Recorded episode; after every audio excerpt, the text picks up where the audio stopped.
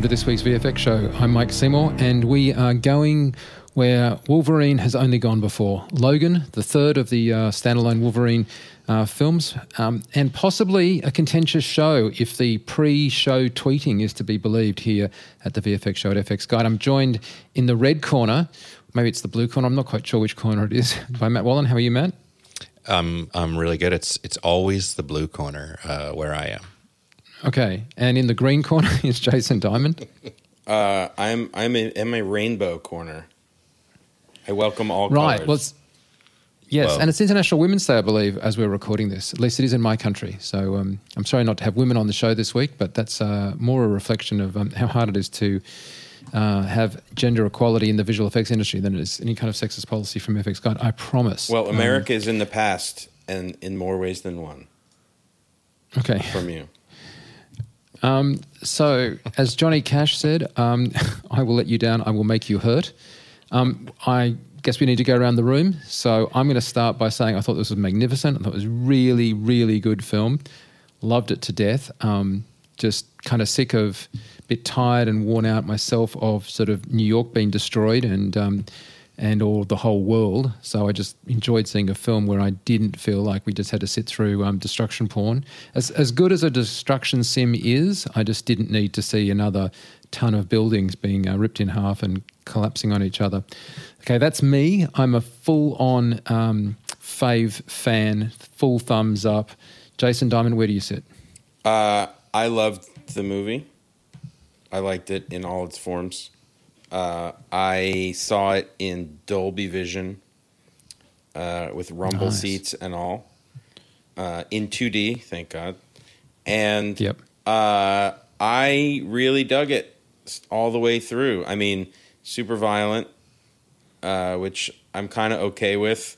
I think they maybe threw in a little too many curses just because they could. It just didn't really add much, but I, it doesn't bother me.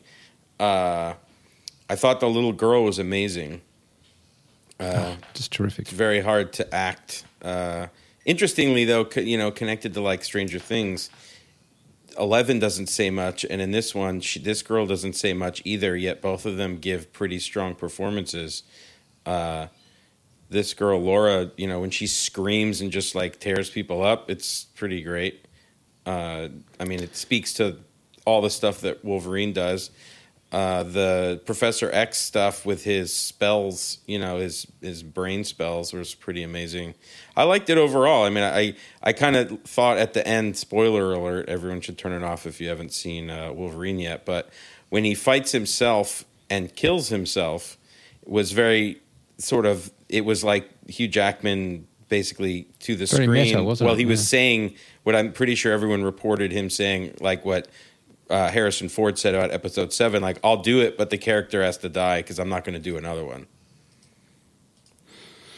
Yes, yes. Well, I, I think it was great. I actually think Patrick Stewart was marvelous in this. Yeah. He's such a good actor. Um, but all right, let's now go back to the blue corner.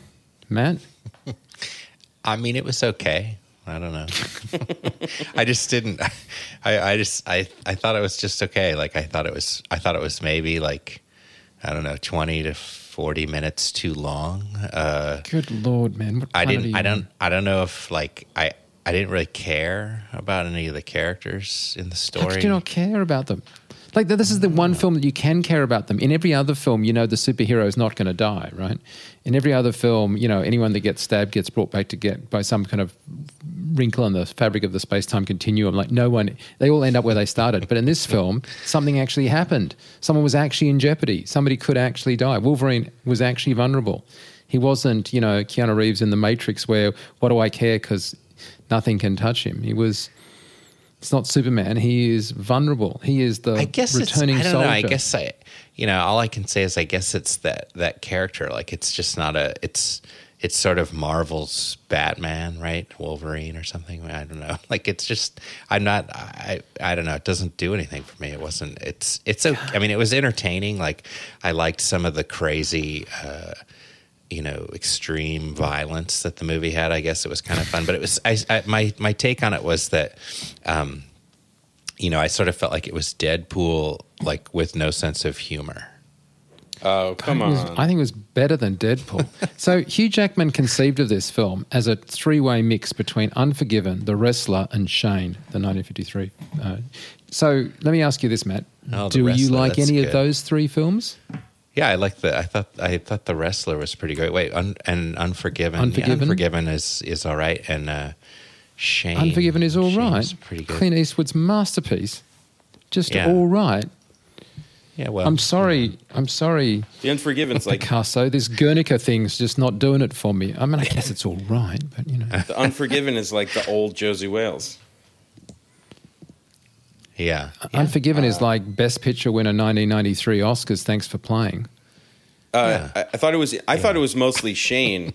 I mean, given Yeah. given the reference in the movie and the dialogue that the Laura says at the end, it felt Yeah. mostly Shane to me. But Okay, well, leaving leaving Matt out of it for the rest of the podcast, Jason, when um when the cross, the crucifix, is put on the uh, grave and then leant over, didn't you just Oh, like just so just corny. oh my god? I thought was it like was- tearing up. I man. liked it. But also in my head, while that scene was happening, that when she was turned, walked back and turned it over, all I could think of was the screen. Did Mangold write this also? I, for, I forgot to look at the screenwriter. uh, he definitely contributed. Yeah, um, but he- the screenwriter, gets- whoever wrote that or came up with that, was like really happy with themselves. Was like, oh wait, yes, you know, like when they wrote that, they were like jumping around the room, like it's an X, yes, like it was. you, He wrote it. I it could with- sort of he wrote it- see the. James Mangold. I could sort of see the excitement of the of the screenwriter in that at that moment. Okay. he, he wrote it, or as his visual effects supervisor likes to call him, Jim, wrote it with uh, Scott Frank and uh, Michael Green. Right. So, um, yes. Uh, but I And, liked it. I uh, mean, it fit the it fit the zone. What I was more thinking afterwards was they're clearly going to Canada. Are they going to become the beginnings of Alpha Flight? Because Alpha Flight was Marvel's Canadian X Men. Really, that's what you're thinking about? That at the end when they were going to Canada, that's what I thought. Like, okay, I, I mean, I, I don't think Marvel's going to do an Alpha Flight movie, but that's what I thought. Was assuming I don't want to be.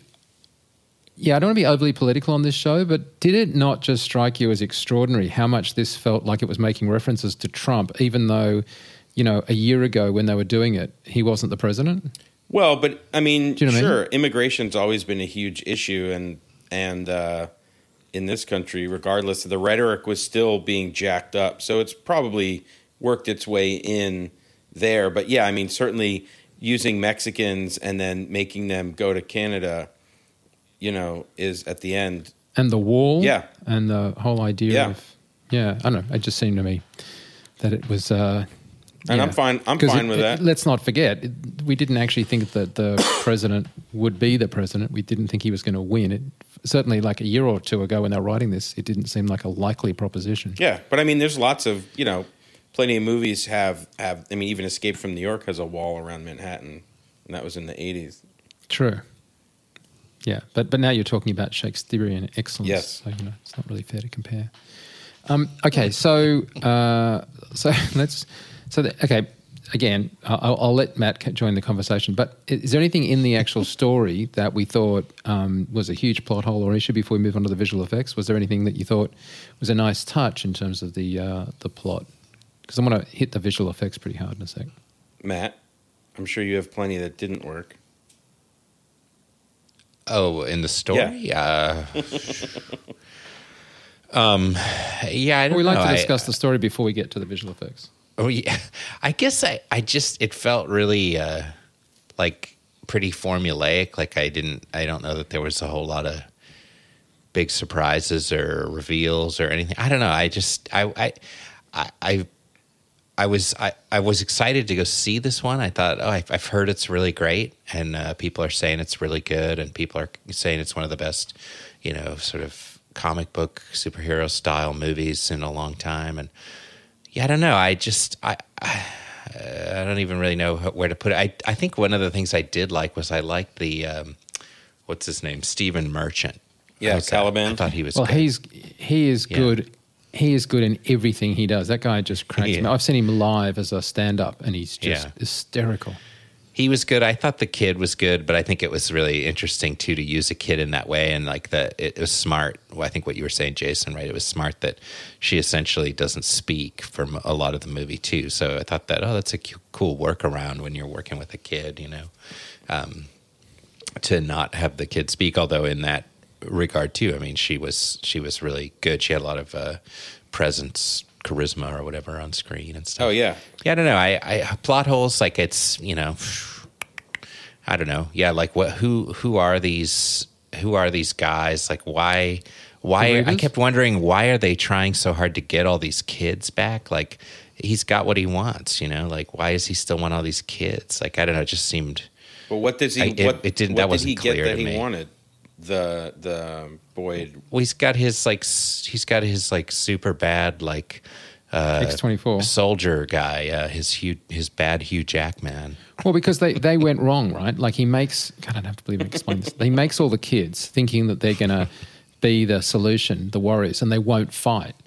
And so then he hits a completely different tack, right? And he figures Yeah. he's going to get rid of these kids that they've made because they didn't work and the experiment's an embarrassment, and they escape. And so now we've got a bunch of mutants, and he's meant to be controlling mutants, not repopulating the countryside with them. So they want them back, and they don't do what they want. So they want them destroyed, and they want to move on. So the fact they've got the X twenty four is not the point. The point is that they don't want the kids out there. And if hmm. they are not doing what's being asked of them, not following the company line, then they're a problem for the company, and they need to be got rid of. Um, and as far as he's concerned, they're, they're just like experiments that are living just leaked. alone out in the woods and stuff. It's like it didn't. Well, seem but I like mean, they were okay, but causing clearly- any trouble. Well, they could breed. They could, you know, there's a whole lot of things they could do. Like have, you know, start. Well, it's also- in theory they've culled out the mutants, right? So you sort of introduce a whole lot more back into the. Well, it also goes back to the. I think it goes back to the undercurrent of the whole immigration thing, and they're not wanted, regardless. They're not wanted Yeah. in the country or in the to exist, regardless. So they're going to have to. I mean, since when has intolerance needed logic? Well, yeah, okay. I guess I, I just didn't. I wasn't clear on. I don't. I don't know a lot of the lore of the of the the X Men, so I wasn't really clear on like, you know. I mean, it's a metaphor for the civil rights movement. Well, no, no, I understand. I understand that, but I didn't understand like what had happened in the story of the world, like, like. Okay, so now, now, see, now this is brilliant. like- this is where I think it's great that they didn't explain all that, right? They, they didn't go have somebody come on and be Mr. Exposition and say, you know, Xavier does this, then this is going to happen, and this is really bad because remember what happened when blah, blah, blah, and then just give the audience it all on it. Like the audience was treated intelligently. Like you understood that something bad had happened. You understood there'd been an incident with Xavier. You understood that he had these kind of fits, but you didn't have to have somebody spell it all out because that really was just kind of you know we were clever enough to put the pieces together and it'd be um, you know like what we didn't get we couldn't know as it were didn't matter Mm-hmm. we knew all the things we needed to know to justify the behavior of the characters Like the I film. like that they got the help from the from the family at the farm, and then that family gets killed. You're like, well, probably if that what was happening was happening, that's the end result. They wouldn't be like, you know, he says we really shouldn't be here, and Xavier's like, no, we should, we need to be here. You need to feel this vibe, and he's like, I don't know, and then really it's Xavier's fault that the family's killed in a larger sense, right? Because he asked them to stay there. yeah Um, Yeah. uh, but I like later when he's dying and he says, "I remember what I did," and it, they don't say it, but what he did is he killed all the mutants uh, through, I think, using Cerebro. At some point, he had like a uh, I forget the specifics, but that's why he can't. He sort of blocked it. Oh, that's why he says, "What? uh, What have I done?" And He he he's the one who killed all the mutants. If I have my comic tortured book lore correct. but even if he didn't even if you didn't know what was going on in the comics you knew there was an Yeah. incident Yeah, I mean, he did something that was bad. bad and there weren't many mutants left yeah and then he was tortured and that was and I don't know I just thought Patrick Stewart did such a good job as this kind of like you really adored him and by the same token he could see that he was dangerous Yeah. you know it's that it's that thing when somebody says to you that's elderly, oh, I can do this, I can do this, I did this, and they are an adult and they are older than you, and so in a sense you want to go, oh, okay, sure, but then they completely can't judge their own capabilities, and then they fall and have a break a hip or whatever it is that they do. And it's you know it's like this horrendous thing that you have to treat someone that's older and elderly sometimes, not always, obviously, sometimes as somebody that doesn't have the right to all the adult decisions that they should have because it, they'll hurt themselves, right? They'll, they'll hurt others. You know, for example, somebody really elderly wants to drive. It's like, look, I know that you used to drive really well. I know, mm. but you just, I can't. You know, your your reflexes aren't good enough, and it's horrible to treat them that way because it's like you're being a uh, like parental Ageist. to them. Yeah. Yeah, exactly. But by the same token, if they go and have an accident, this is you know absolutely horrendous, and there was no way they would Well, want that. much much like it seems that all of our recordings seem to parallel my life in some capacity. Like the last one we did, the uh, monster calls. This one is exact. I had just finished dealing with exactly what you're talking about. My wife's grandmother came to visit us around Thanksgiving and fell and broke her hip at the airport when she landed, and she and she Right. stayed with us in New York until about a couple weeks ago, two weeks ago, when she finally went back to Florida. And same, everything you said, we just dealt with. I don't think you should drive anymore. Yeah, and I- you need an aid to help you. And Yeah. no, I don't need any of that stuff. You know, and it's it's exactly that. It's not. Uh, you know, you want someone to be an adult. She's almost ninety. She's earned the right to be whoever she wants to be, but she also can't do those things anymore. So you have. to, It's like yeah, Yeah. it's not fun to tell an adult they And- can't do and- something that they used to be able to do. And yet, that isn't the one note of his character, right? Xavier has loads of dimensions. There's this kind of grandfatherly affection to Laura, this deep parental connection with Logan, a desperate desire to have a better world, um, and a kind of deeper understanding, it seems, of some of the issues of what will make for a better world. So like, I thought Patrick Stewart was just, I mean, I just freaking adore that guy. I, yeah. And I think in having seen interviews now with um, Hugh Jackman with him, I think Hugh Jackman is really respectful of him as an actor, as Oh, Patrick sure. Stewart. And I think there's like a, a lot of genuine um, friendship between those two. Like it's not, I've seen about 10 interviews with the two of them, and some of them are quite lengthy. And when they're goofing off, of course, you can't tell anything. But you know, you know when you just get that kind of the way that somebody will cut somebody slack and be let them finish a point and just do things. It's just yeah, I think it's great. Okay, so let's say that we move away now from the acting and the which I think is superb and the story which I really like and the movie which is good, and discuss the visual effects. So Matt, are we allowed to get your um, oh give it to me? Where do we think the visual effects lay in the pantheon of uh, seamless and uh, good or bad? I think that it's a mixed bag. I mean, I think the. Um, I, I- I'll be honest. I had no idea that there was so much digital human work uh, in this movie until afterwards, and so that was uh, kind of you know eye poppingly interesting to me. That I was. Um, in, in contrast to our conversation regarding some of the digital um, uh, actors, the sort of the good and bad of uh, Tarkin, let's say, and and uh, in Rogue One, I was I was really impressed, uh, sort of not knowing how much uh, digital human work was in this in the film, and then reading about it after the fact and being surprised that, like, I don't know that I noticed it, you know, which was I thought really really interesting. I mean, and How much so like what it, it stood- kind of what were um sorry to interrupt what were some of the digital human work that you didn't know that surprised you like what specific shots or or scenes I guess I I guess I just didn't know that they'd done a digital Right. human. Like it, I didn't I didn't realize that uh, even at first I didn't realize that the whatever the X twenty three or whatever it was. Uh, 24. I didn't realize that it was Hugh Jackman, right? Or that it was supposed to be like Hugh Jackman, that they were the same. Like, I thought it was a guy who just had like the same haircut and like, you know, the same like mutton Yeah. chops or whatever. Um, I didn't realize that it was actually, you know, him. Like, and but then there were, I guess, a lot of shots that I, I, I, I mean, I'm reading about this after the fact. So I, but I didn't, wasn't taken out of the film ever. There's even shots of the Hugh Jackman uh, Wolverine character, the Logan character, that are digital Logan, right? And there's shots of the girl that are digital. Like well, so things that let me give I you some background facts. realize. There's so Image Engine led that work, um, and uh, we've talked to Martin. Um, it's in a FX Guide story, and so there was uh, about 299 shots that Image Engine did. Of those, there were 63 head replacements in 51 shots because there were quite a lot of shots where there is no Hugh Jackman on screen, but you see two people that you would say are Hugh Jackman running around on the screen at the same time. In both cases, they're um, stunt people that have got digital heads or digital doubles.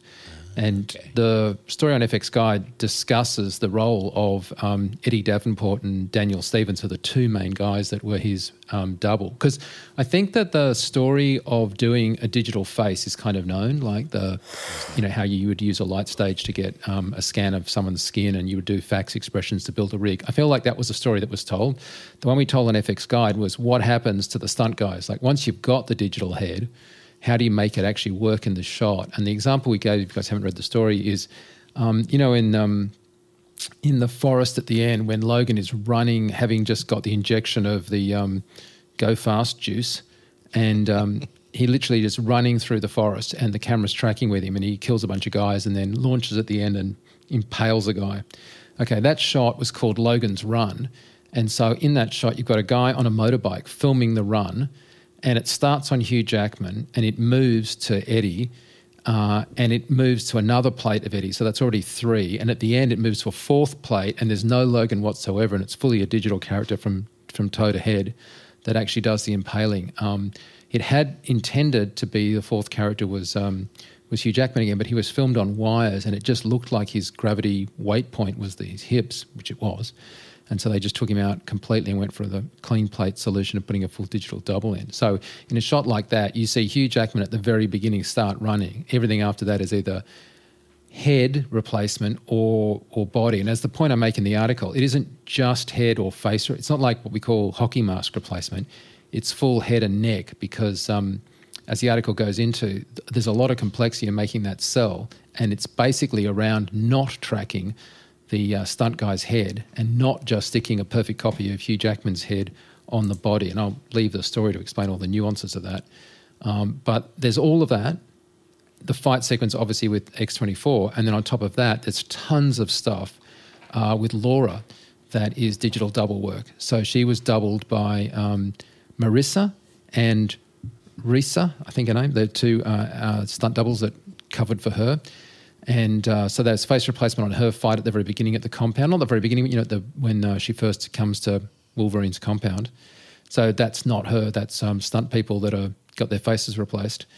And then the one that I thought was really stunning, and it's not a face replacement, but did you guys notice that when they went to the casino, that that was there was no Laura, the actress that played Laura, I should say, there was none of her actually in the casino at all, full stop. Because the, when they turned up at the casino, the casino said, "Our gambling license doesn't allow us to have people underage in." Really? And so um, uh, Keen, who's the actress who plays Laura, wasn't allowed at That's all in the casino. So, um, sh- yep, Yeah. Shemaine, who's a, an 18 year old, I think she is, anyway, played the 11 year old walking into the casino.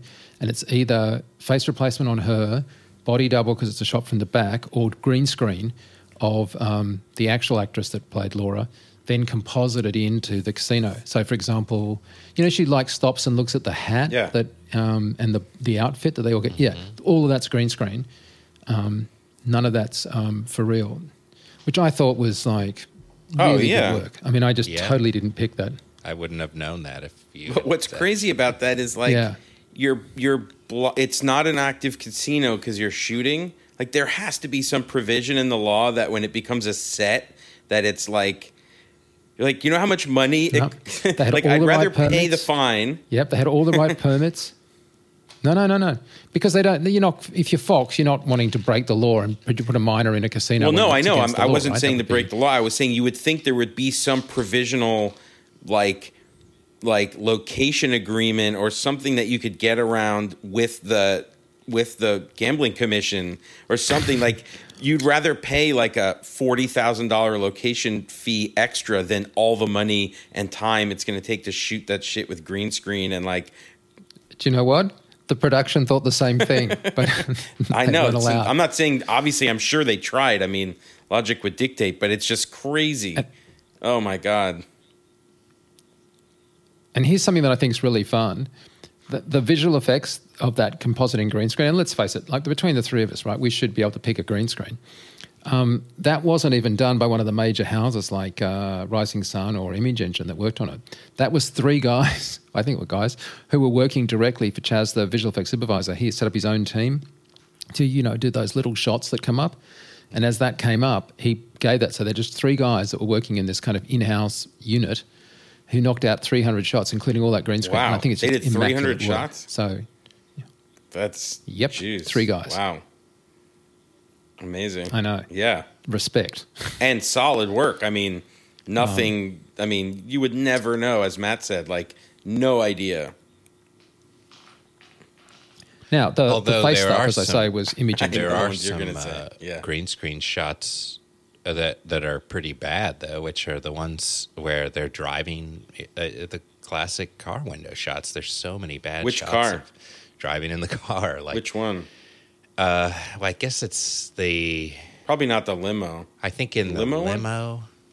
No, I think there were. I think there were some in the limo, and then when they're driving in the um, what's they, what are the cars they drive? They Pickup drive a truck. limo. They drive a They drive like a pickup kind of thing, like a um, like a four And wheel one drive other kind of thing, yeah. um, which is a jeep that they when she gets when she puts him and he's passed out, Yeah. and drives her into town to the doctor, and then they yeah. swap There's from a, that there's car. an old timey Jeep, and then there's like a newer. and then there's a one, isn't pickup at the um, at the casino. They get like a Yeah.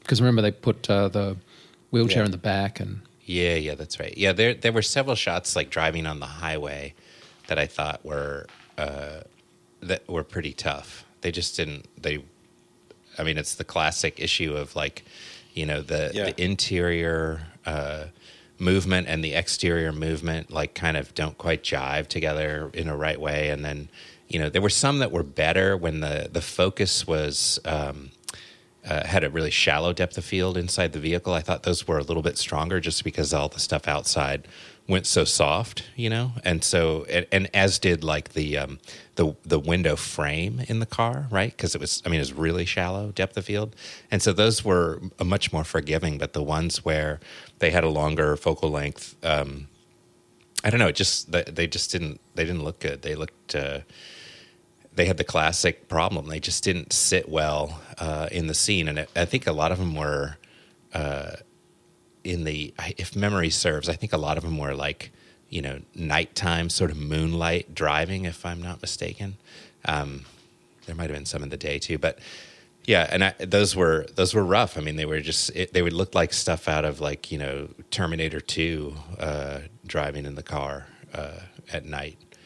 Um, I don't know. Speaking of the casino, did you guys work out how they did the um, the blast, you know, the psychic, psychonic, whatever it is, blast um, that Xavier Uh, radiates? I loved that. You're going to love how. If you don't know how they did it, you're going to love. I mean, Jason, I'm, you got I'm assuming everyone was just standing still. okay, yeah, but I mean, because they were not- shaking. The, oh, you mean the effect? yeah, Uh, I mean, I don't know exactly how they did it, but there was a. Uh, I mean, obviously, tons of chromatic aberration and all that kind of standard, you know, temporal blur kind of stuff. they got most of it in camera. Was it a shaky lens? Well, no, no. What they did, and you're just going to love this. So they got an easy rig, right? In fact, maybe you can explain an easy rig. I tried describing it the other day, and I was hopeless at it. But like, it's an arm off a backpack that comes over your head, that has a Yeah. wire down that hold. Do you, you want to explain it? Because if somebody's listening, they don't yeah, an easy, rig is a easy rig is a is a is a like you said, it's like it looks like a backpack um, or a Steadicam vest. You know, it's a vest that had supports puts all the weight on your hips, and there's a pole that goes down the a flat pole that goes down your back with a with like a uh, kind of squishy bellows on it to give it some some flexibility, and then it just comes up and then straight over your head like an R you know, and then th- you can get different length arms uh, for something to come farther out or closer to you, and then there's a tensioned uh, string in there that clips onto your camera, and it takes the weight of your camera um, at varying tensions, so you can have it take all the weight or a little bit of the weight, so you can either hold the camera at waist level and operate it while that's taking all the weight, or you can put it on your shoulder and operate a little more, but you're not you're not literally shouldering or holding the weight It's all going into your hips and your shoulder and your back. Okay, Does that make so sense? imagine they've got that on, Yeah. and they put the Alexa Mini on there at the front, Mm-hmm. and then Chas himself stands there and shakes the crap out of the camera. Okay, so now you're on a wider, slightly wider lens than you want. They shake the crap out of it, and then they go into post and they just stabilize it. All And they completely stabilize it so that From the middle, theoretically the image middle doesn't out, move. right? Yeah. Well, it's, it's, yeah, but the trouble is, of course, the motion blur has been captured in the frame. Ah. So even though the frame doesn't move, there's suddenly blur, no blur, blur, no blur, um, which gives you 90% of the effect that they were after. And then they did a bit of extra stuff with some, as you said, some chromatic stuff around the edges. They blew it up, of course, to cover the, the problem of, you know, when you stabilize stuff, you get bits of black Right. otherwise coming in. And then um, the only exception to that is Xavier, because Xavier, they wanted to look like it was radiating from his head. And so they had to actually do a bit of trickery there to get him looking like he's not moving in the middle right. and then it's of radiating out. But apart from that, everybody else is um, is sort of pretty much standing still, and it's just shake That's the awesome. camera and then stabilize it. Yeah. Which I thought was just such a neat trick. I mean, anyone could do that, right? In a student film. yeah. More importantly, really I want to see the footage, the BTS footage of them doing that, and Hugh Jackman just like screaming as he's like, you know, nothing's happening to him as he's just walking through the scene, and some idiot, you know, I won't say idiot, but you know, some lunatic shaking the camera, just like that would be the I- visual effects supervisor. No, I know that's why that's why I was uh, changed my language because I, I know it's uh, J.J. Abrams has the same thing. Apparently, him and his first AD or his first AC, one of them. Apparently, when he does shaky cam, he grabs the mag on the camera, but only he can do it. He shakes it exactly the way he wants it shook. Uh, so uh, so yeah, but I mean, like it would be amazing to just see the VFX supervisor like grabbing the camera and just shaking it, and the dude operating it just like trying so- to find the frame. So, so I'm talking to Chas about this, right? And I'm saying, you know, how did it go? And I started to ask him, oh, did you open up the shutter? Because we're going to geek out here for a second, guys, and this is a bit of a rat hole from the RC days. So obviously on Saving, Saving Private Ryan, they went to a really low shutter, which of Yeah. course means that you have to stop it up to get more light in. But the point is that everything looks really gritty because there's no motion blur. So I said, oh, did you go the other way? Did you go to a 360 degree shutter? or did you stay at 180 or 172, whatever you have to do for 24 frames a second? And um, he was like, no, no, we tried looking at, at 360 degrees, but what we decided we really wanted was moments when it wasn't. In fact, I kind of worked out because he did a test himself before he went on set with his own camera. He's like, I figured you wanted about a third or a quarter of the image when you're watching it to, to be sharps because you want sharps on Hugh's eyes because otherwise you don't know where to look in the frame. If the whole frame's kind Right. of blurry, as an audience, you just kind of detach from it. So only about a third or maybe a quarter of the time, you just need total sharps. And it just popped into my head as I was saying that. I was like, hang on a second. You're going up a hallway with somebody shaking the camera on an easy rig and you want sharps on their eyes? Like, who the hell was, who the hell Who's was the focus first pulling? Yeah. And he goes, There's this guy, Trevor Loomis. I've never hadn't heard of him, but he said, and I'm quoting now, right? Um, Let me just read this out. Trevor is the best focus puller in the world, bar none. He did it. He's a bona fide genius. I've never come across anyone that can pull focus like he can. All right. Yeah, I bet. so, so and if he you're ever probably doing a really and he probably wasn't film, using a monitor either because you couldn't. well, yeah, because no, probably pulling because he couldn't. focus just by eye from direct from by eye while someone's shaking the camera while it's hanging on a wire in front of somebody that's standing walking backwards up a hallway. Yeah. I, I mean, can you imagine like you're like, okay, now we don't want to do too many takes of this because it's really, you know, quite, you got to concentrate really hard and it's like, you know, blah, blah, blah. So let's not, you know, screw it Yeah, up. make sure it's in focus, Trevor. Yeah. And the, and, and the fact that the one thing they really wanted was a third of the time that, that it would happen to be that you could see what the hell was going on. It would be sharps on his eyes.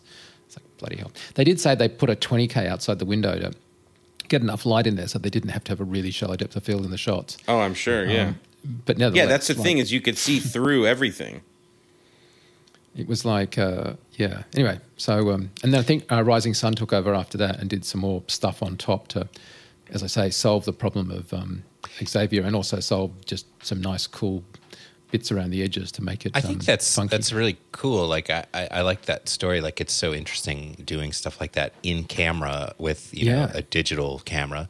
And so is that? would you guys say that is that Easy Rig kind of like um, sort of like a um, a low a low end low budget kind of version No. of a, a steady cam No, rig? no, because it's no, it's meant for a completely different purpose. It's not meant to.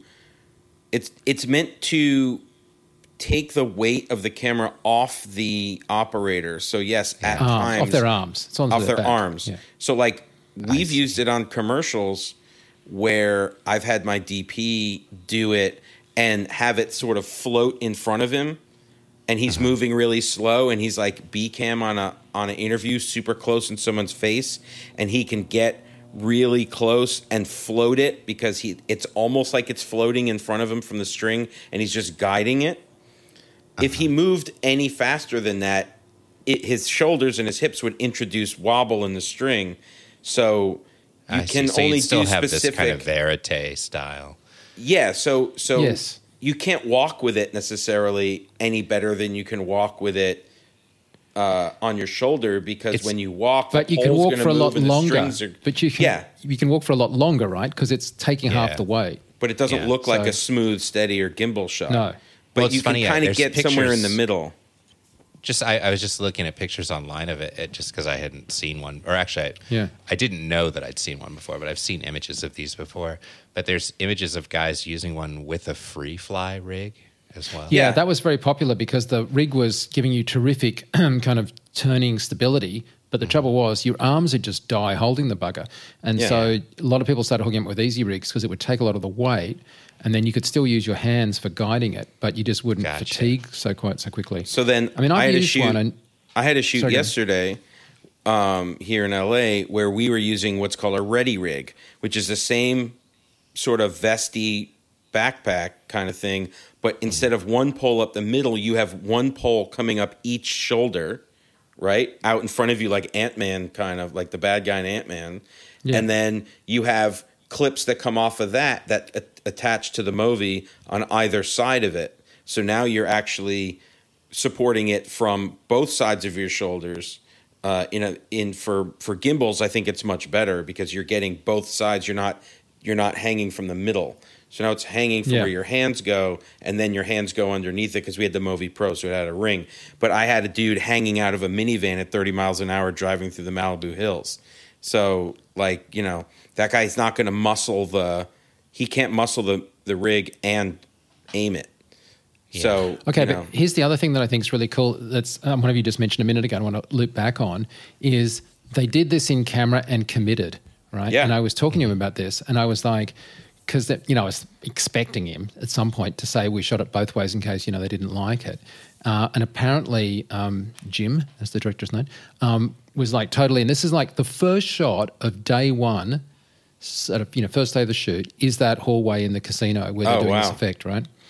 and and he just committed like they just said no no that's what we're going to do because if you try shooting everything both ways you're going to get the right performance in one of the other two takes and it's never going to be right and so um, he just trusted the visual effects supervisor and they just bit the bullet and went for it and so there was no b plan like if they got back to post and they just hated it in post they just didn't have a clean plate of of wolverine going up that hallway cool. um, to, to work with. Though here's another interesting thing: like when they were trying to do it on day one, stage one, and, I, and this is going to sound like I'm being mean, but I, it's not. But like the visual effects supervisor was totally understood what was going on, but almost nobody else did actually. And they kind of explained it and they had it, but they still kind of hadn't got the, I guess, the logic of the effect. It was they knew how they were going to do it, but like what is the internal logic inside the movie? And so if you watch the first time they did it, which is not the first time you see it in the film, it's it, you see it previously um, back at the uh, Yeah, at the, the sort of silo or- thing. Yeah. Yeah. Um, Wolverine is leaning into the effect a lot because when they first did it on day one, the stunt guys rigged up a wire for him to lean against it because they kind of imagined this being not the visual effects crew now, but everybody else, Right. that it would be some kind of traditional, you know, shockwave thing that you've seen in every other visual effects movie. And so that he would have to like walk against it like you're walking against the current. Right. Which is why he's leaning in and he has a wire rig to allow that. And it's also why he sticks his claws in the wall to move Right. forward. Mm-hmm. But then after they were done doing that bit in the hallway, Chas got a chance to kind of explain it a lot more to everybody and Hugh and everybody, and they kind of realised that, that maybe they didn't quite need to do that, and they kept on going. Now, of course, by the time they got to doing the stuff that we see at the beginning of the film, they'd shown them the shots because they'd run them and they'd you know fixed Right. them and everything, and they just understood much better what was actually needed to make it look cool. But if you're wondering why Wolverine's sticking, oh, so I looked at it and actually went, I wonder why he's sticking his claws in the wall because that seems like an odd thing to do, given we'd already seen him dealing with it earlier in the film Yeah. back at the um, tipped over, uh, whatever it is. But yeah, it's just funny. Like you know, See, I I imagine kinda- on the first day. I kind of read the him cl- sticking his claws in the wall and fighting against it as because when we see it initially, it's only affecting him and Caliban, so it's like it Yep. feels like a smaller effect, Yeah, and then it Yeah. feels like in the casino that it's like he's affecting the entire casino and who knows f- even farther out. So it must be a stronger effect. Thus, he has to use his his claws. Well, yes, but it's not like if he didn't, if he stood up straight, he wasn't going to get blown backwards. right, Do you know what I mean? Like if he stopped fighting it, he would freeze. right, And so the that logic in the film is just not quite Yeah. understood by all and sundry at the point they're in the hallway. Um, and also, I, and I think I can say this, they also were like, it's day one, we want to get some claws out and stick some claws in Yeah, some of stuff. course. it was like, it's a Wolverine film, you know? yeah. We got an effect sequence, you should have some claws. I was gonna say, So- you know, this this whole conversation about the that effect and about the easy rig, and then the other thing that I did, uh, and when you were talking earlier, Mike, about the the effect of uh, or the shot where uh, he's running through the the forest and he's sort of transitioning from one version of the visual effects version of him to the next version to the next version. That's the other thing that I really did like about um, the effects overall in this movie was that they really uh, adhered to that rule of like no impossible camera. I don't, I can't think of a shot where they Yeah. had an impossible camera in the film, and I thought that that was really uh, uh, a, an, an excellent choice. I always like when I see that in um, any effects movie. I feel like it's nice to to keep things grounded in a cinematic language that we can sort of follow and understand without. Um, and, and I think it helps the visual effects too. It keeps everything really grounded in a way. Well, because things happening in the movie are fantastical. So if if you want to ground the audience, we have to at least do it with grounded visual language, right? I mm-hmm. mean, that mm-hmm. way Yeah. everything else. Re- I mean, that's why Interstellar. Why I liked it so much is they almost never had impossible camera in space. It was either like a far view from a satellite or it was on the actual ship.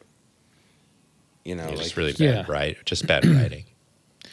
Here's some other trivia that I picked up when I was researching the. Um, I'm leaving that alone. Uh, there's some other trivia that you might or might not have known, um, and I didn't. Some of this is not firsthand, but um, you know, in the opening sequence that Rising Sun did, where Wolverine is like in his limo and they try jacking his wheels, and he Yeah. you know, gets up and, which by the way, I really loved. I mean, I just thought it was so well done. But anyway, it's really purple that whole scene. Did you notice that? Like if you look at a still, it's a really purple light that they're bathed in. And it never occurred to me that this was, you know, something odd, but I was like wondering, well, the DOP did about six or eight Prince uh, music videos with Prince, and Prince had just died, and he just decided to bathe it in purple as a kind of personal Oh, wow. nod to Prince. It's got nothing to do with the plot. He just thought it would look good, and he just felt bad about the purple one, which, you know, how much do we love the DOP for that? yeah, anyway, that's cool. um, and the other piece of trivia that is more visual effects related, which I thought was hysterical, is um, so X24 is coming down the stairs, and uh, apparently Hugh Jackman sees that, you know, like a take of this, obviously, on the um, rushes at some point when they're um, back after shooting. And he really likes the fact that they've only done his head on X24 because the guy that's coming down the stairs is one of the stunt guys, right? Um, and there's nothing wrong with that. Like the stunt guys have been done in like tons of other films, but in this particular scene, he's kind of moving slowly. Anyway, this guy is got um, like Eddie has got he's younger, right? He's like because Hugh Jackman's not it's not old, but he's obviously not as young as he once was. And anyway, uh, so Eddie's younger, hence a bit more buffed and a bit bit of bigger, and actually has bigger arms, right? And Hugh's like kind of likes this because if you think about it from his point of view, he's he looks buffed, and he didn't have to do the workout to get there because Yeah. it's his head on somebody else's. So they they decided to leave it. So if you look really carefully, X24 actually has slightly better biceps and stuff than Wolverine because he's the younger, newly grown version. So that makes sense in the plot. And Hugh Jackman just liked the fact that he looked good with bigger arms. Which I just Oh, thought yeah, I mean, that dude was- I think Hugh Jackman's about the nicest guy working. Yeah, that on. dude was jacked, and I was like, Yeah. I was like, man, like he really buffed it up for that one, you know. Uh, I mean, he gets pretty mean, big anyway. But did you? I posted on Facebook earlier. Hugh Jackman posted on Facebook an ADR session from Isn't that insane? from the woods sequence, which makes a lot more sense now that I realize that there's a lot of more of digital um, versions of him that you wouldn't have that sound. But it uh, it's amazing to see him do that, uh, all the grunting and groaning and yelling in the thing, and then be like, "Oh, hey, what's up?" You know, to the camera. I'll give you one final piece of trivia that's just super geeky, beyond geeky. So, in the scene at the end, as you probably remember, um, the other kids do some superhero power stuff, even though they won't fight. They do a little bit Yeah. to, um, you know, it's sort of self defense. Okay, do you remember there's a girl who pulls up pine cone Yeah. needles and just. Okay, so that girl, that girl sitting on the ground that does the thing with the pine cones, is Rissa. She is the stunt double, or one of the two Ah. main stunt doubles for Laura. And so here's what happens the stunt guys do stunt viz to show the director some cool ideas that they've got. And Rissa's part of the stunt team, right? So she is so trying hard to commit to make the stunt viz look good. And they just have her standing in, by the way, for um, for Laura because she's the only small sort of woman in the stunt team, right? Right. So they like, yeah, can you stand in and play Laura? Now they totally know when they're doing the stunt viz that Laura probably won't be there because I'll have the actress there or whatever. But doesn't matter. This actress slash stunt woman is so committed to the stunt viz that the director's like, man, we've got to give this girl an actual role on screen where we can see her face because she's like such, you know, like a dedicated kind of actress. And so they then took the stunt woman who was obviously already going to be in the film and continued to be in the film, and then also made her one of the characters that escapes and one of the characters that uh, runs to Canada. So that's a nice uh, Yeah, kind that's of That's cool. nod. So if you ever get that chance to do something, do it 100%, and you never know, you'll get noticed and someone will appreciate it. Yeah. And then you get a. Um, so she got dual screen credits. That's cool. Yeah. The, uh, the, the work that those girls had to do is pretty serious as well, as you um, Yeah. can imagine from just watching. So, but yeah, and I like that. Um, director sounds like a nice guy. I've never met him, but he sounds like a nice guy. So Yeah, you know, I was to, uh, gonna say I didn't. I was just looking to see what other films he'd made, and uh, I, I, I will say, while I wasn't a huge fan of this movie, I was a huge fan of his 2007 remake of 310 to Yuma. I don't know if any of you guys have seen. Oh it. yeah, I haven't seen the whole thing, but it's good. Russell Crowe and Christian Bale. Hmm. It's it's pretty great Yeah. I mean, if you like actually- a western. Yeah. if you like a western. I actually liked Knight and Day, quite frankly. No one else seemed to, but I Oh, liked it. we Um, talked about that. Yeah, I slept through that movie. Yeah, but anyway, uh, Yeah, but of course, uh, the big one I thought you were going to go for is Walk the Line, which is sort of connects up with why they uh, had such a great time putting the um, Johnny Cash song under the Oh, yeah. trailer for. Um, it's hard to watch that after watching the uh, what's the the spoof of that with the Oh yeah, uh, Dewey John Cox, C. Walk Reilly. Hard. Yeah. Yeah. Yeah, yeah, walk hard. I mean, he did Copland in 1997. That's not a bad movie. Oh, Copland's really Yeah. good. Yeah, with Stallone. Stallone. it's just. It's just so hard to take Stallone too seriously, but yes, Oh, He's I mean, good I in know- that though. No, I know, I know, but you know, still, I just And and what about like Stallone in like Fist and like you know he's and uh the what was the soccer movie he did with Pele? Oh yeah, Victory. yeah, Victory. Yeah. That's a good Michael movie. Caine. Yeah, come on, man. Don't don't mess with Sly. Mm, Sly wrote direct wrote and Yeah, um, directed and starred in Rocky. Man, come on. no, no, I know. I totally give him points for that. But yes, and I he makes totally give him points. movies at other times. But then he goes on to make 18 subsequent, you know, sort of films about Rocky. You Yeah. know, Rocky, son of Rocky, Rocky, Rocky Six, Rocky Seven, Rocky Eight, Rocky Road. Rocky, Rocky Bullwinkle. yeah. I mean, it's hard, right? Like I, you know, but yeah, he kind of. I don't know. Like there are some actors that you just feel like later in their career they take on a whole new dimension, um, and he just, you know, He didn't. yeah, he just didn't. He stayed one. well, he went for the. Expendables. He went that route. Yeah, yeah. Anyway, um, was there any other sequences that you guys particularly liked? We have, I think, discussed. We haven't really discussed uh, some of the stuff that happened before they headed out on the road trip. I mean, I think Um, all the but, fight um, scenes, like the fight scenes with Laura, I think were. Re- I mean, her the viciousness that they that they allow her character to portray especially with secret, you know, the special things like the foot claw and uh, you know, and Mm-hmm. and then Xavier's comment about, well, she's a woman, she needs the foot claw, you know, for defense, and he gives the whole thing about the tigress, like or the lioness or whatever. Like, Yeah. I thought that was really good, but when she's just screaming and and like taking dudes down, I I I just like that they went that route and the studio allowed them to to go that to go with something so kind of seemingly contradictory uh, because it's it's a risk to to take like a nine year old girl and say she's going to be as vicious or better than the lead superhero.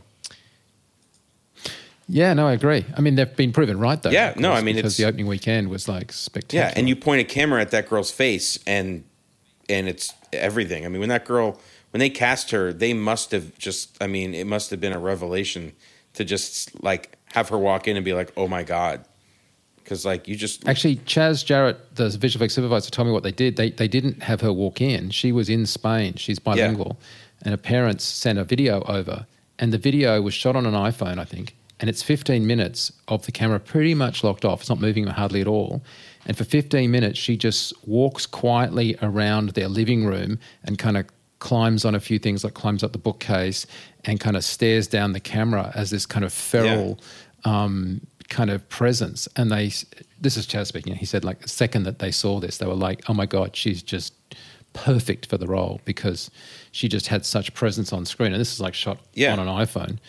Um, and uh, yeah, and so that's how she got the role. And I, I totally agree. I was so glad she wasn't blonde and Brady Bunch pretty. You know what I mean? Like, I think she was pretty, but I just don't think she. I, I'm just so glad she had kind of a. She looked know. a little bit like a young uh, Jean Grey too, which I thought was kind of cool. That's what I was thinking they were going to have some Ah. thing that touched back on that. And uh, but I was going to say too about what you were saying, Jason, about the the violence, so like with her and the way that she fought. I thought was great. It reminded me a little bit. I don't know if you if you guys ever saw that um, that film Hannah. oh yeah Yeah. in it, which was about a you know a a a, a daughter of a assassin or whatever who's trained as this like killing machine, and, and that movie is sort of similar in that it's this young, you know, sort of innocent, you know, and sweet looking. Uh, you know, female character who is this like you know has this these volcanic eruptions of extreme violence, and um, but I thought that that worked really well in this film. I thought that was one of the most interesting aspects of it for sure. Sorry, you were Yeah, going to say great something, reference. Mike. I cut you off. Oh no, no, uh, it wasn't important. I, um, but yeah, I, I totally agree. That's a great reference. and all the claw all Um, the claw VFX was good. Like there wasn't any like it all worked really nicely. It all felt like it was there. Um, I like that she had two claws instead of three. You know.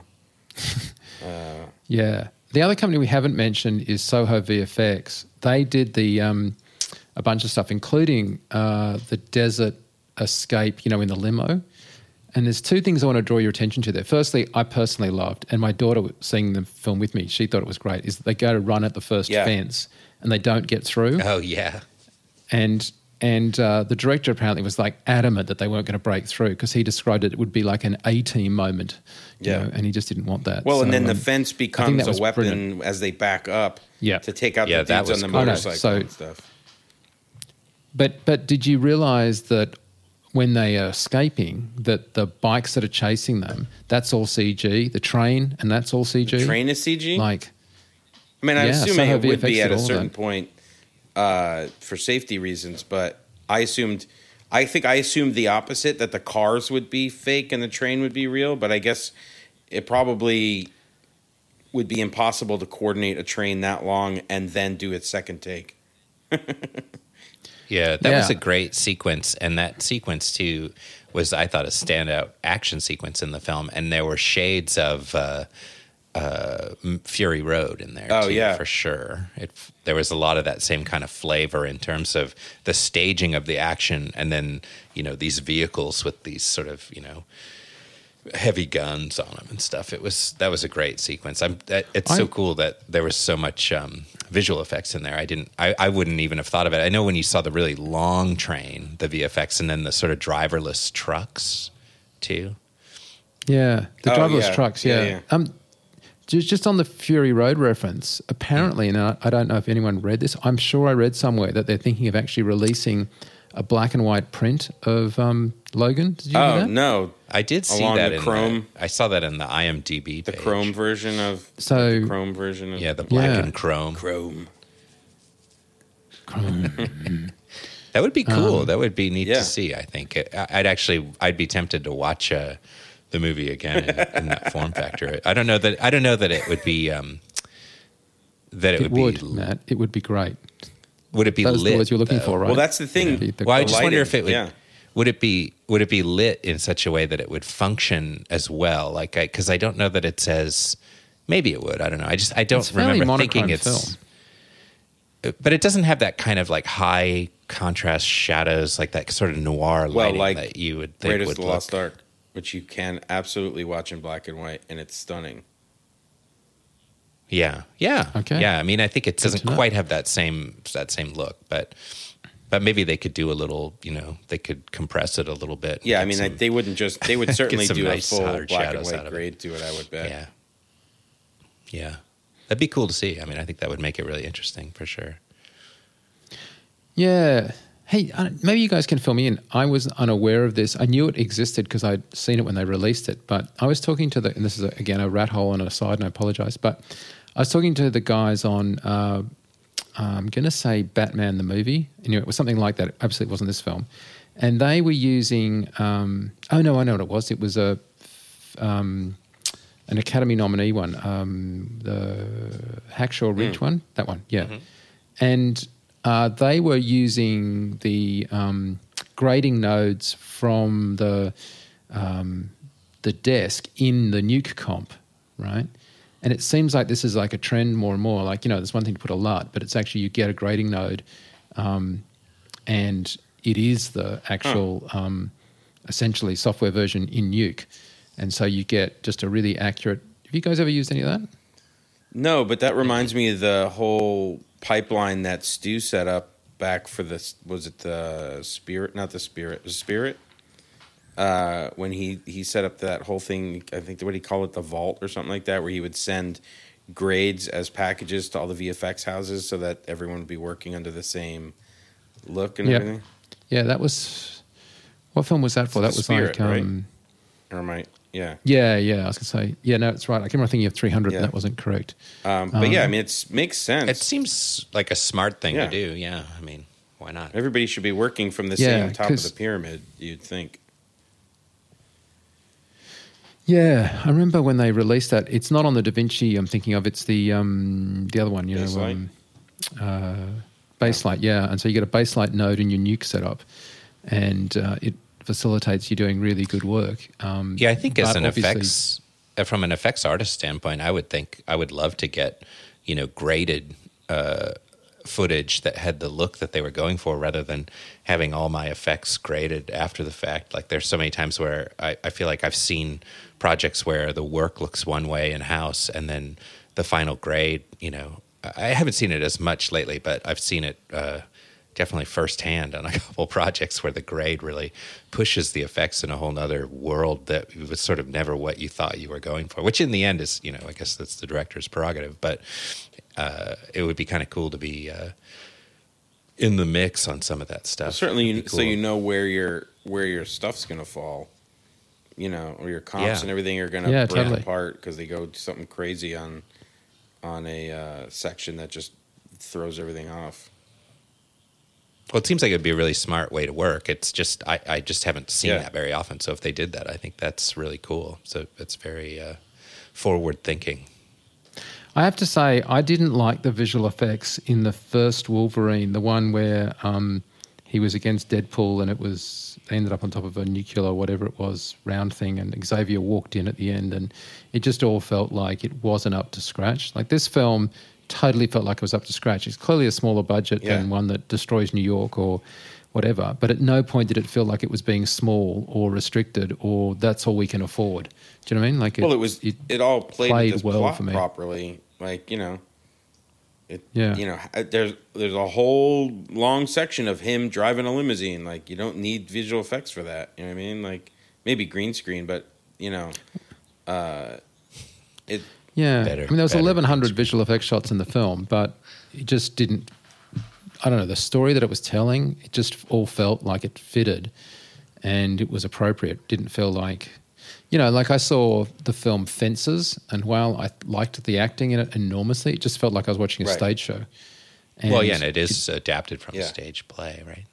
Yeah, no, totally. But I mean, there's been some great stuff adapted from stage plays that felt Glengarry really good. Ross. This felt incre- for example. this felt incredibly theatrically um, grounded in its visual language in a way that just didn't take advantage. It was like having actors sitting on a stage reading a script, and you're like, well, I understand it's adapted from a book, but we can do a lot more when we Sure. put the books down.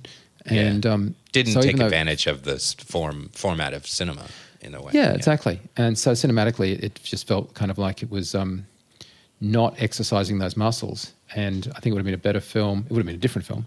I mean, what, what am I to say? Like it was nominated for Best Picture, right? But anyway, in this film, like, you know, you don't get that sort of sense that like it could have been more if they'd had more money or, you know, it would have been good that they were sort of cheating because you couldn't see that kind of thing. Um, it's under 100 million, I believe, the budget. And, you know, for a major franchise effects film, you know, of this nature, you could easily imagine them going 150, you know, 50% more on top than they actually did. So money well it's spent. doing Yeah. gangbusters too at the box office, at least until this weekend Kong, when uh, yeah. Skull Oh, Island yeah. comes out. Yeah. I, I've seen that. I just can't talk about it yet. well, But we can do a VFX show about I it when it imagine comes out. I, what I I would say the advanced advanced word of mouth i i in my neighborhood is good in that all my my guy friends that I work with, uh, ranging in age from uh, you know probably in their uh, late thirties to some in their uh, late fifties, uh, all their wives want to go see uh, Skull Island. I'm assuming that's because. Uh, What's his nuts? Uh, Tom Yeah. uh, Loki uh, Hiddle, Hiddleston. Tom Hiddleston. Bottom or Hiddleston. Uh, but but I- I've heard people say that they, they actually want to go see it because uh, it looks like a ridiculous uh, big budget monster Yeah. movie, and I think that we need we need more of those. It's like a '70s. I mean, it's set in the '70s too, I guess. But it, so I like- hopefully that'll be a. I like good that we are corn. I like that cornball. we're trending towards as many silhouette sunset shots as possible in every movie. Like like uh Todd's t- Okay, we, we can't discuss. We can't discuss. I know, but I'm just talking yet about the because we're not trailer. allowed to They showed a great But- trailer before for Okay. Logan, so it's relevant. But there's yeah, that's true. there's this, uh, you know I think Todd might have kicked it off with his Tie Fighter shot in uh, episode seven, but the uh, there's like in the trailer Hmm. there's four shots of Kong head to toe in the sun in the in the giant sunset behind them, and I'm all about it. I'm all for it. like Yeah. 400 in the film. That's fine.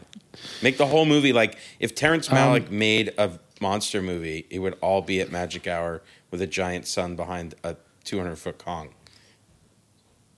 And I'm and I'm fine with that. Okay, well, let me just say this that maybe just say this that it is um, a film I'm going to look forward to talking about Great. enormously.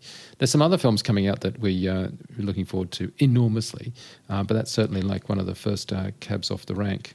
Um, certain uh, sort of Japanese sci fi Oh, thing yeah, coming at the in end the of March. Yeah. Looks pretty wicked. Um, I haven't seen that yet, so I, am not under any NDAs or um, a link, but that just looks like it should be a really good one for the VFX show. If there are other things that you'd like us to talk about here on the VFX show, drop us a line. Um, you can either email me, Mike S at fxguide.com, or put a uh, comment on Twitter or whatever, and we're keen to hear it. Guys, thanks so much for taking time out to talk about this film. Um, as I said, I loved it to death, and Matt, as always, you've you know, um, how can I put this? Made the show interesting by taking a perverse and otherwise unreasonable position and What arguing it it? I, intelligently. I said, uh, I said, Jason and I were goofing on each other, and I said, I told him, I said, oh well, maybe this can be your. Uh, I, I said this could be Jason's um, Dark Knight. and what did what did you I say said in no, response? this is going to be your Scott good- Pilgrim. the forever dividing The line will of never die. the VFX show. Well, it's good. We we've got another one that we can add to the mix now. Yeah. yeah. Yeah. Though I, I secretly believe you really like The Dark Knight and you just pretend like you don't because you get a rise out of me. I- To, to my dying day, I just don't believe that you don't think that's a magnificent film. Believe what you must. Okay.